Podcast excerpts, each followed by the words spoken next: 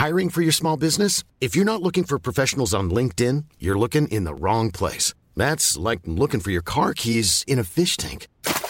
LinkedIn helps you hire professionals you can't find anywhere else, even those who aren't actively searching for a new job but might be open to the perfect role. In a given month, over 70% of LinkedIn users don't even visit other leading job sites. So start looking in the right place. With LinkedIn, you can hire professionals like a professional. Post your free job on linkedin.com slash people today.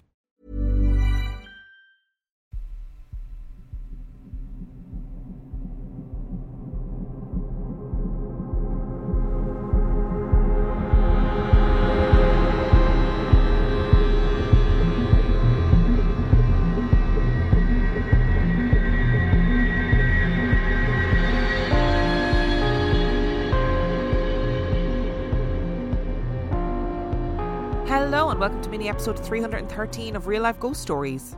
And I have three spooky stories for you today, and the last story comes from the 16th of October 2023. And story number one comes from Bugaboo. I have had too many paranormal experiences to count since I was a little kid. If I hadn't, I would probably be a skeptic. My career is in science, and I've never really believed in things that cannot be proved. Ghosts are where I have an exception. I remember my first experience when I was around three or four years old. I woke up in the middle of the night to see my great grandmother walking down our hallway. I usually slept with my door open, so I saw her peer into my room and then continue on to my brother's room. I remember being so upset that she passed me by, but also confused because she lived really far away. In the morning, I asked my dad where great grandma was and why she didn't took me in too. I later learned that she had passed away that night. I also later learned that my dad woke up to my mother talking to someone that night. My mother is not usually a sleep talker. This is just one example of a story, but I was not the only one in my family who experienced things. I used to have this dream as a child, a nightmare, where I would go into our bathroom and the lights wouldn't turn on. The lights actually wouldn't turn on anywhere in the house, and in this kind of dream, the air was always staticky. Every time I would be terrified of something behind the shower curtain, but never go near it. I never told anyone this dream until, as an adult, my younger sister mentioned a dream she used to have about our bathroom. I asked her for details, and she described the lights, the shower curtain, and the static in the air. This freaked me out. Once I got older, I learned that my dad has had many paranormal experiences in his life, since he was a kid as well. It all made sense to me, and I felt less alone. Although I found as I entered my teenage years that these experiences seemed to happen less. That was a long intro, but the context is important. There is one paranormal story that I would like to focus on.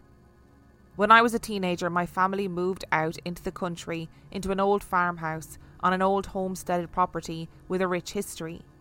Looking back, I definitely felt something off, but I loved the house so much I ignored it. My dad later admitted he did too. My mom was mad because she usually relied on us to vibe check places.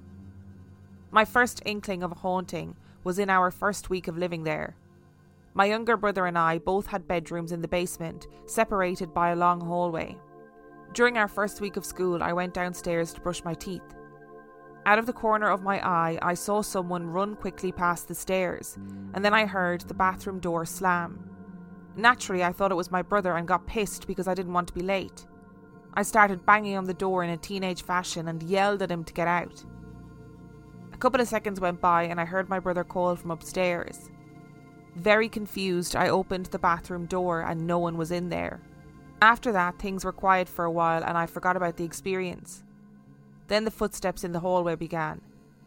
It started up randomly, but every night in the early morning, think 2 to 4 am, I would hear someone walking up and down the hallway in the basement. My brother was a night owl, so again I would get pissed and yell at him. In the mornings, he would blame me and said stop being so loud in the hallway. He used to play tricks on me all the time, so I thought he was lying. This continued on every night. I didn't get scared until one morning. My brother looked at me with a shit eating grin and asked what guy I was talking to last night on Skype. Yes, it was the age of Skype calls with friends. He started teasing me, saying I had a boyfriend. the hairs on my neck raised. I asked him what time he had heard that, and he said 3 or 4 a.m. He did not believe me when I denied that this happened. First of all, I was a closeted gay who only really used Skype with friends in the middle of the day. Also, I was not a night owl. I was dead asleep the whole night. At this point, I knew those footsteps in the hallway were not my brother. Things after that really didn't escalate much. The footsteps were always there. One night during a sleepover with my girlfriend at the time, I woke up to the footsteps again and froze. I saw a very tall man standing in the corner of the doorway, wearing very farmy, old looking clothes and a hat. He was staring right at me. I woke up my girlfriend, and before I even said anything, she saw him too. After that experience, I saw that man frequently. He may have been there from the beginning, but I was usually asleep. Now that I was hyper aware, I noticed him almost every night. Others who had sleepovers, even group sleepovers, complained of the sounds and the figures as well. Again, I never really talked about this with people. Nothing bad ever happened, but whoever this guy was, he didn't seem like bad energy to me. Sometimes I would hear the hallway sounds, and other times I would hear the sounds of boots outside the house. Pretty mild. When I left for college, my sister moved into my room, even though I tried to gently warn her not to.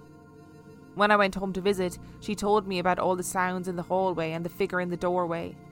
My dad later admitted that he knew about the guy since we first moved in, but he was harmless.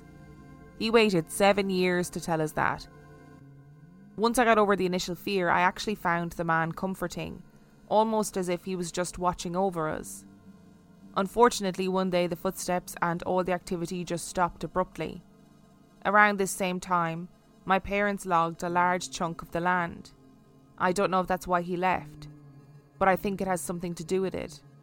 I love that your intro was essentially a whole other story. Your context. it wasn't even just like, I grew up being interested in the paranormal. That's the context for this story. It was, I grew up being interested in the paranormal. These are all the things that happened to me for context, but that's not even the body of the story. I honestly don't understand how people just live their lives having these terrifying and strange paranormal experiences from the time that they're small until they're adults. I just don't understand how you get through your day to day. I always find it so fascinating when people report loved ones coming back, checking on them in the middle of the night as they're crossing over into whatever happens when you die. I think it's a very beautiful and comforting thing to think that they are able to do this. That before they move on, they will stop and check on the people that they love. And every so often, like with this story, somebody catches a glimpse of them and is able to say, Hey, why was great grandma in the house last night? That must have been like a really crazy experience, more so for your dad, who obviously knew that she had passed away that night. And then to have, you know, your mother waking up speaking to somebody, like it must have been very strange for him to be confronted with all of that. And I also always find it really strange when we have these stories about people who experience a recurring dream when they're a child for whatever reason and whatever happens in the dream, whether it's based on a particular room in their household. And then when they grow up, one of their siblings or somebody else who used to stay in the house had the same dreams. And I always think that's really strange because our brains are so individual. So you can give brains the same set of stimuli and they will create something different. So I do find it very strange that even two siblings who are both mentally and physically very close, I don't understand how two siblings would have the exact same dreams. And it really does sound like that that house that you guys lived in was haunted as shit, to use the technical term. I'm pretty sure that's the scientific term for it. But is, I mean, it, was it haunted by multiple different things? Because you know, your first sort of instance was to see someone run quickly past the stairs and then slam into the bathroom door. Totally understand. Having grown up with three siblings, totally understand the um banging on the bathroom door, scrapping first thing in the morning. Totally get it. Scrapping at night for people making too much noise. But that doesn't sound like the same entity as the tall man in his farmy looking old clothes stomping around in his boots. And we do often talk about these entities being attached to the land. So maybe, you know, you change in the land, like your your parents doing some logging did change things for this entity or change the energy. I'm Sandra, and I'm just the professional your small business was looking for. But you didn't hire me because you didn't use LinkedIn jobs. LinkedIn has professionals you can't find anywhere else, including those who aren't actively looking for a new job but might be open to the perfect role, like me. In a given month, over 70% of LinkedIn users don't visit other leading job sites. So if you're not looking on LinkedIn, you'll miss out on great candidates like Sandra. Start hiring professionals like a professional. Post your free job on linkedin.com/people today. Burrow's furniture is built for the way you live. From ensuring easy assembly and disassembly to honoring highly requested new colors for their award-winning seating, they always have their customers in mind. Their modular seating is made out of durable materials to last and grow with you. And with Burrow, you always get fast, free shipping. Get up to 60% off during Burrow's Memorial Day sale at burrow.com slash ACAST. That's burrow.com slash ACAST. burrow.com slash ACAST. And story number two comes from Kerri. I have been visited twice in my dreams by loved ones who have died, and both times it did not feel like a dream. It felt so real. The first time was a brother in law who had passed away several years before. I loved him, but we weren't close, and I can't think of any reason why he would pick me to visit. He died of melanoma and was so sick at the end. It was heartbreaking. In my dream, he looked healthy and happy. He was smiling and laughing. He gave me a kiss on the cheek and had a twinkle in his eyes. In my head, during the whole dream, I kept thinking, but Chris is dead. It was a short dream, but memorable.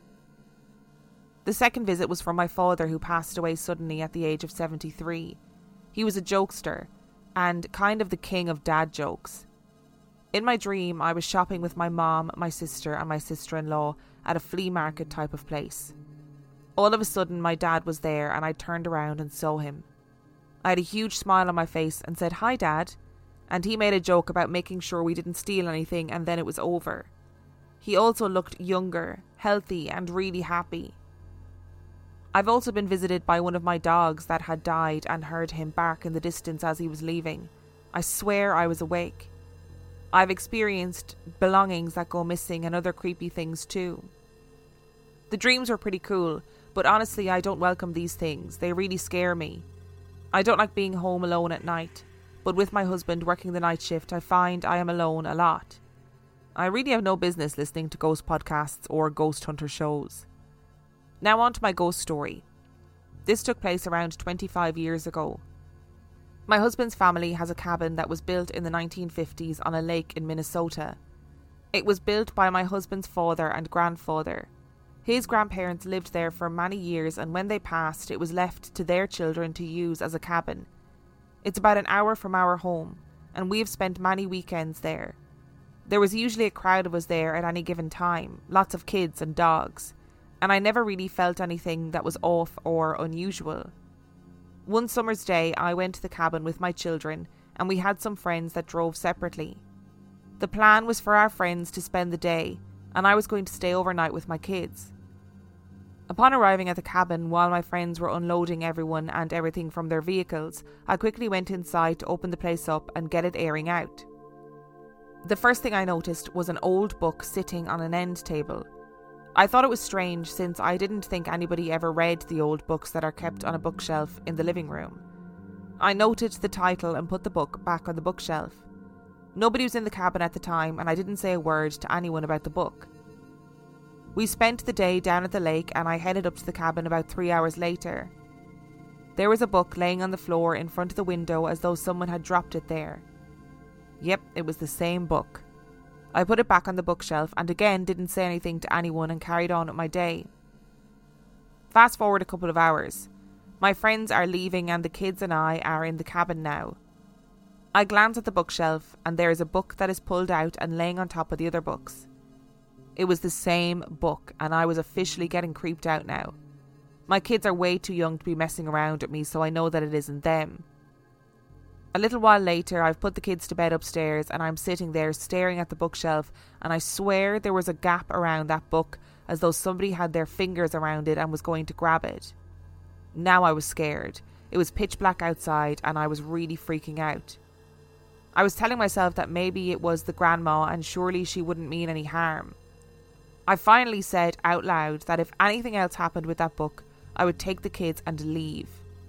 Somehow, I managed to get through the night without further incident.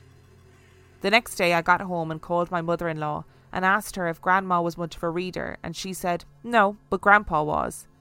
He actually died in that cabin, sitting in a chair in the living room. I am pretty sure it was him messing around.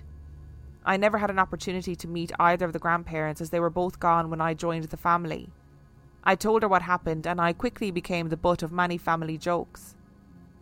I've only slept there one other time in the last 25 years, and sure enough, I got freaked out that night too. My husband and I had decided on the spur of the moment to spend the night. The beds were all being replaced, so we were sleeping on the sofas in the living room, the one with the bookcase. I was on one couch and he was on the other one. Earlier in the evening, we'd been trying to figure out how to get the TV going, and for some reason, it was all messed up and we couldn't even get it turned on, so we just decided to skip the TV. I woke at about 3am, and of course, the TV was on. My husband swears he didn't do it, and I believe him. Paranormal? I don't know, but still creepy. Since the experience I had at the lake 25 years ago, my husband told me a story of a time when he was a teenager and staying there overnight with his grandma. He said he came downstairs and she was at the window telling the man out there to go away. Of course, he didn't see anything, and I don't know if she actually saw something or imagined it. I'm thinking it might have been the ghost of her husband she was seeing. Also, recently, my brother in law said he was staying there alone one night and he heard all kinds of noise happening downstairs pots and pans clanking and people arguing. He's very hard of hearing, so it must have been extremely loud. He said he hollered from the top of the stairs to shut the fuck up, and all the noise stopped. He's a pretty serious guy, retired army captain, so I believe his story. I get creeped out just thinking about it. I love stories about visitation dreams. They just make me feel so, I don't know, at peace, maybe calm, positive. But I do agree with you, Kerri. I would also be like, I don't particularly want them. thank you very much. Uh, I'd be like, thank you, but I don't, I don't want this to happen all the time.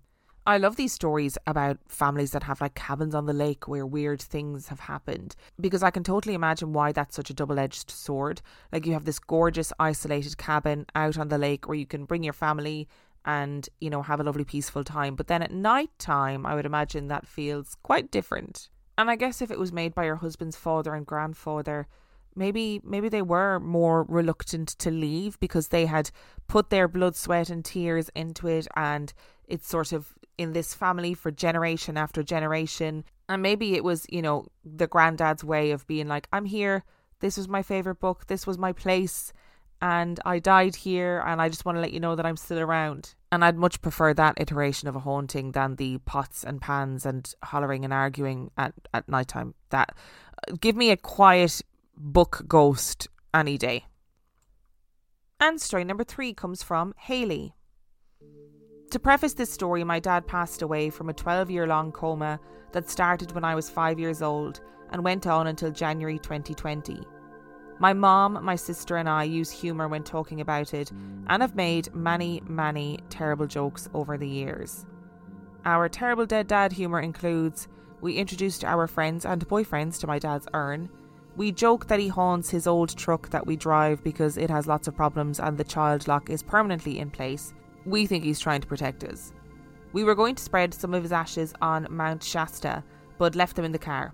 Upon realising it while on the ski lift, I exclaimed, We left Dad in the car!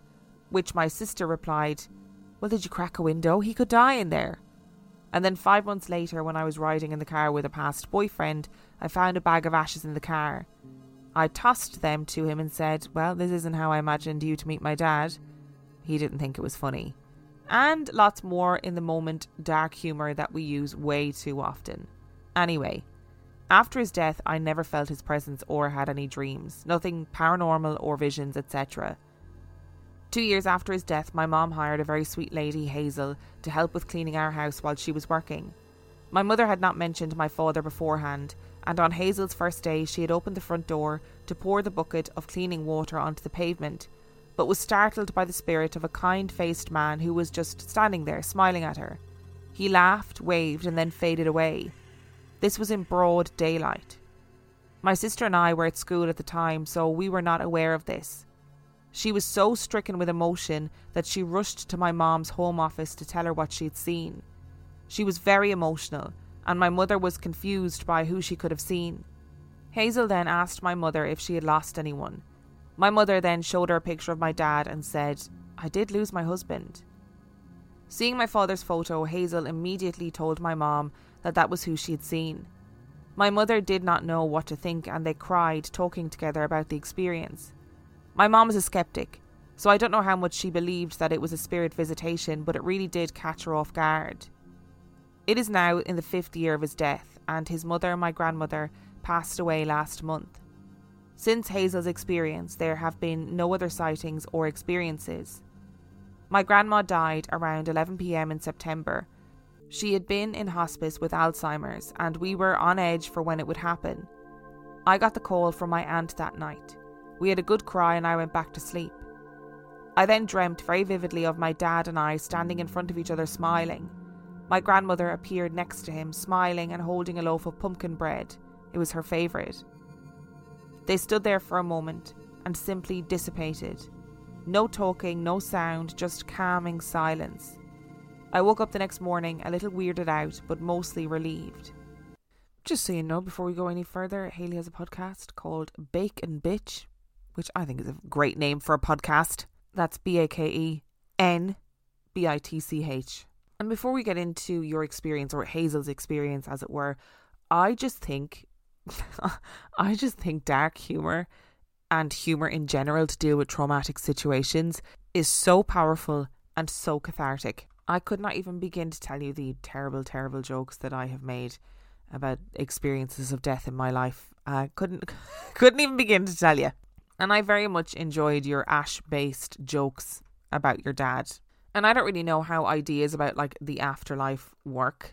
And I don't pretend to know but I, I, I would be curious to know why Hazel was the one to see your dad. So is it that she was more sensitive to these things, or is it that it was your dad's kind of indirect way of letting your mom know that he was happy and, you know, that he was still watching over you guys? Because I have to admit, if I came face to face with the spirit physically of somebody that I had lost, I think I would drop dead also it would be like that whole sequence in the film Stardust when all of the brothers die and just appear next to the spirits of the other brothers, being like, oh shit.